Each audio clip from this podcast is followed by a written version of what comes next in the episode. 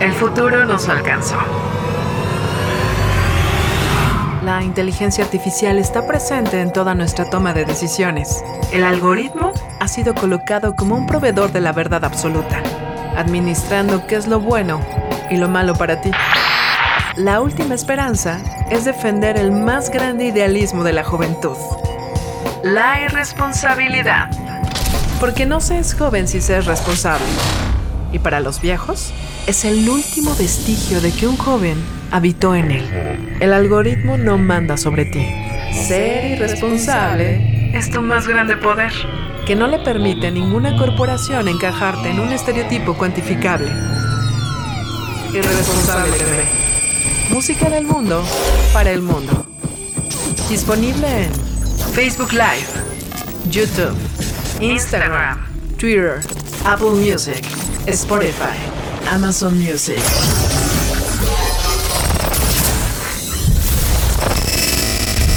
Muchachos, bienvenidos a través de Irresponsable TV. Gracias por sintonizarnos y ponerle play a esta transmisión de Facebook Live y también a todas nuestras plataformas. Ya hay la versión para llevar a través del podcast en Apple Music, Spotify y Amazon Music. Ya está nuestro siguiente invitado el día de hoy y me da mucho gusto saludar con un fuerte aplauso al maestro Armando Palomas. ¡Bravo! Hermano Jorge, muchas gracias. Un gusto saludarte. Eh, ahora por estos medios, recuerdo que la última vez por ahí estuvimos en, nos saludamos en el Vive Latino, precisamente la última, eh, el, el domingo 16 de marzo, para ser exactos. para ser exactos, y ya casi cumple un año, y veíamos Sí. todos positivamente que iba a acabar la, la- la, pues esta cochinada pandemia en dos meses, y ahora un año después estamos un año después esperando que en unos cuantos meses y- le llegue final a y ya vemos luz al final del camino, ¿no? Pues sí, oye, sabes de que eh, yo siempre he sido un tipo que nunca me gusta vivir con esperanza. Esa palabra, es decir, no, la verdad no forma parte mucho de mi diccionario. Soy un tipo que se la vive el día de hoy, el día de hoy, el día de hoy. Pero lo que sí te puedo comentar es que ha sido pues bastante difícil. Yo creo que mm, eh, obviamente esto es, ya está más dicho que el gremio de nosotros, eh, la música es el más, el espectáculo, porque ya ni el deporte somos los más eh, golpeados. Pero sin, sin embargo, eh, creo que pues hay que seguir activos, ¿no? En este momento te comentaba, antes que comenzar esta entrevista, que estoy grabando un disco nuevo y que estoy eh, terminando, mi libro ya está en proceso, entonces, este, para no, tener este, eh, pensamientos desagradables, pues hay que ocuparse, ¿no? Y, y estoy ahorita haciendo lo que he hecho toda la vida, escribir eh, y grabar. Sí, también es una gran oportunidad justamente para darnos serenidad y tiempos para la reflexión y justamente ustedes como músicos eh, seguir generando en esta parte creativa que yo creo que es, el, el final, el fin más importante es la música, ¿no? O sea, por lo que nos reunimos alrededor de estas conversaciones, de las entrevistas, de todo es el motor principal es la música y eso es una, eso es una, hace, es viéndolo positivamente es la gran oportunidad que estamos teniendo con esta pandemia. Y como bien dicen, lo más, eh, pues el sector más agraviado con esta dinámica, pues ha sido el de la música, pero afortunadamente ahora vamos a tener la oportunidad de verlos fuera de, descajonados, fuera de su zona de confort y verlos Sí. en un partido de béisbol, lo cual a mí me resulta maravilloso. Sí, fíjate que eh, este asunto a mí me lo plantearon hace algún par de meses y la idea me pareció maravillosa, ¿no? Eh, para empezar, eh, agradezco yo la invitación porque en verdad yo soy un tipo que adoro el béisbol. De hecho, la, cuando yo era niño, mi vida económica eh, de familiar se movía a partir del béisbol mi padre era parte, mm, parte de la comunidad beisbolera de Aguascalientes y entonces él eh, trabajaba en, en- el Club de los Rieleros de Aguascalientes y, y de alguna manera pues este, ese ingreso económico venía precisamente de, del diamante, de los peloteros, del bat, de la manilla, de la manopla, del pitcher, del catcher, del ampallito, de todo lo que se generaba en esos, juegos. Así es que eh, yo me sentí como que muy honrado, pero dije, carajo, además yo jugué béisbol, yo jugué mucho béisbol de niño. Yo fui parte de la selección de béisbol mexicano a los 12 años, de los 12 a los 14, a 15 años. Pero un día, como eh, un día sucedió que se me atravesó una cascarita de tequila y ese día me olvidé de los deportes. Entonces, con esto quiero decirte que para mí es muy importante como que regresar a este origen del que te hablo, porque pues eh, voy a volver a, tener un pequeño entrenamiento, voy a volver a tener eh, una manopla, una pelota, un bat, un, jersey para jugar, una cachucha, una identidad. Este, y, qué mejor que hacerlo con colegas, ¿no? Que, que regularmente pues, nos vemos en la fiesta, en los backstage, ya sabes, en los escenarios, compartiendo este, canciones, compartiendo arte. Y esta vez nos vamos a ver este, como eh, enemigos deportivos, ¿no? Está, este Adversarios, dirían.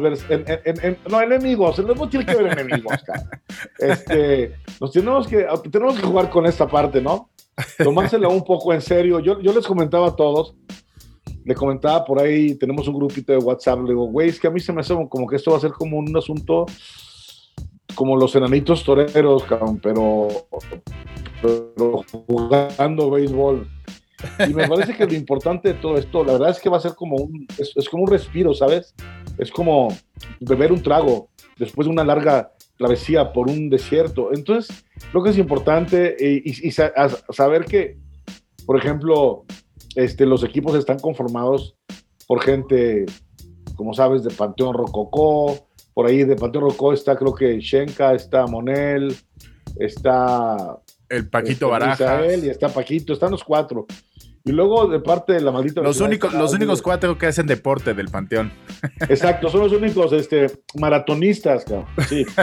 este, y entonces, creo que está por ahí gente de la maldita vecindad, está Aldo y Pato, está gente de Kinky, por ejemplo, Pliego, Pliego. Que es reaficionado, ¿no? No, pero espérate, es que Pliego sí juega.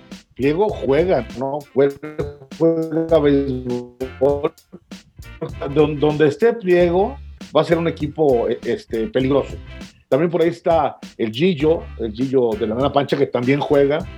Este, y entonces va a ser como, está, también está Max Chinansky, está Longshot, está este, gente de Nunca Jamás. O sea, esto va a ser de verdad un carnaval, ¿eh?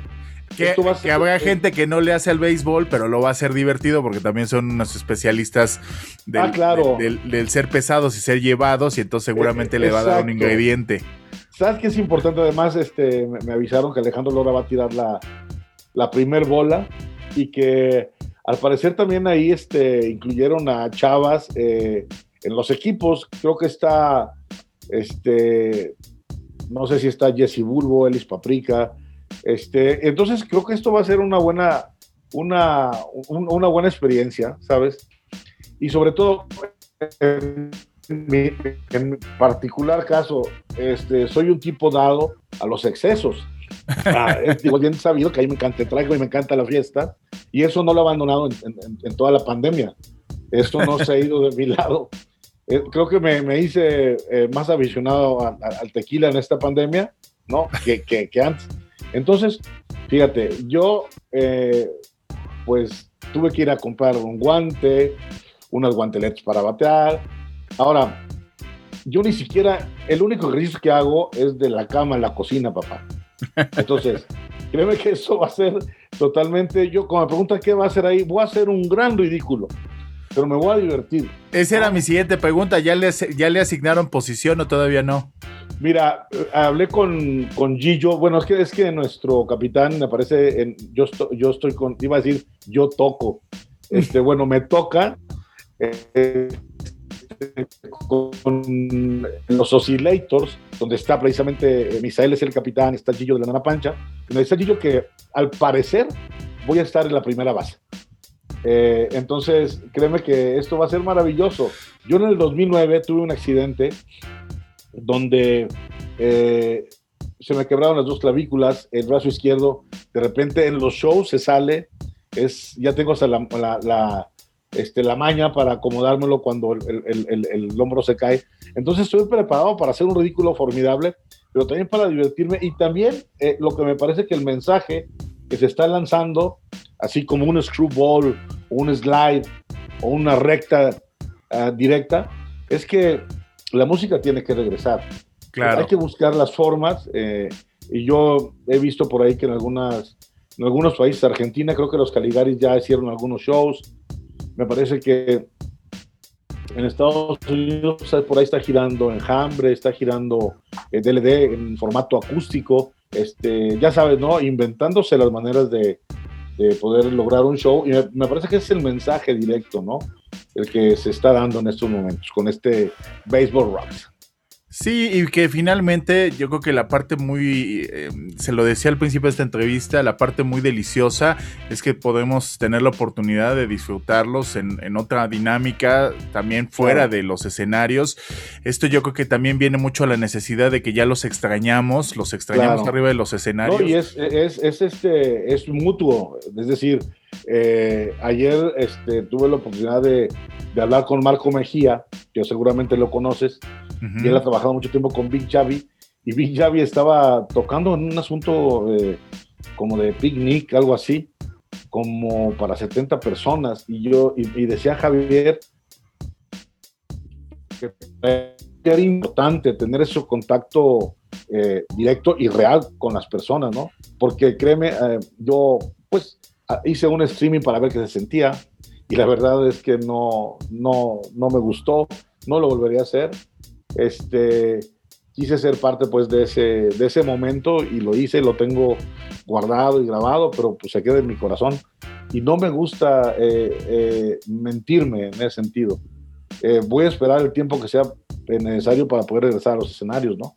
Claro. Pero eso va a ser un. Pero este, esto, esto sí es aparte. El béisbol me parece que es, un, un, asunto aparte porque déjame contarte que yo tengo historias. Igual no sé cuántos tengas tú. Este... Yo ya, voy, a llegar, voy a llegar a los 40, tengo todavía 39. Un no, chamaquito entonces, bueno, todavía. Mira, este, por ejemplo, a mí me tocó de niño, me tocó a mí ver jugar a, a, a los Diablos Rojos contra los Rieleros de Calientes y cuando, por ejemplo, Horacio Piña, que era un magnífico pitcher, este, les lanzó un juego perfecto eh, a los Diablos Rojos del México, ¿no? Que eran ahora sí que uno de los grandes equipos importantes. Y yo tenía escasos cinco años, recuerdo bien, porque mi padre tenía un palco en el parque. Era un palco especial para, para, sus amigos y la familia. Entonces teníamos un parque, una cercanía con los jugadores. Y recuerdo que a mí me mandaron una vez a burlarme de Cananea Reyes, que era el manager, para que le enseñara un, un este, un periódico donde decía a los Diablos le hicieron un juego perfecto, el señor Horacio Piña. Y recuerdo que me brincaron, ya sabes cómo es la raza en el juego, yo morrillo.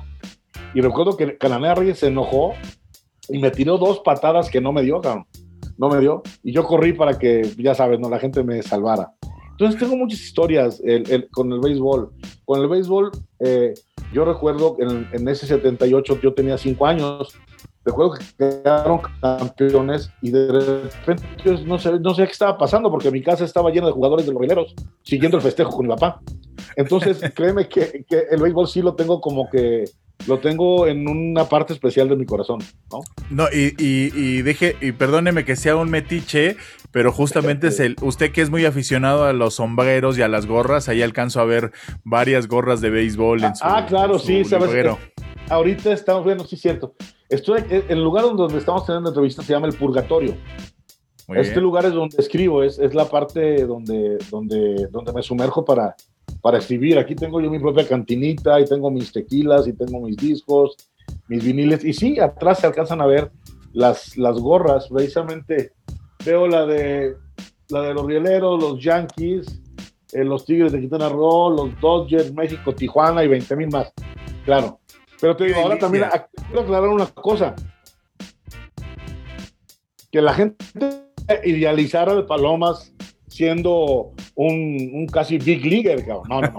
Este, realmente yo voy a ser ridículo y me encanta. Por tres, por, por, mi regla de tres.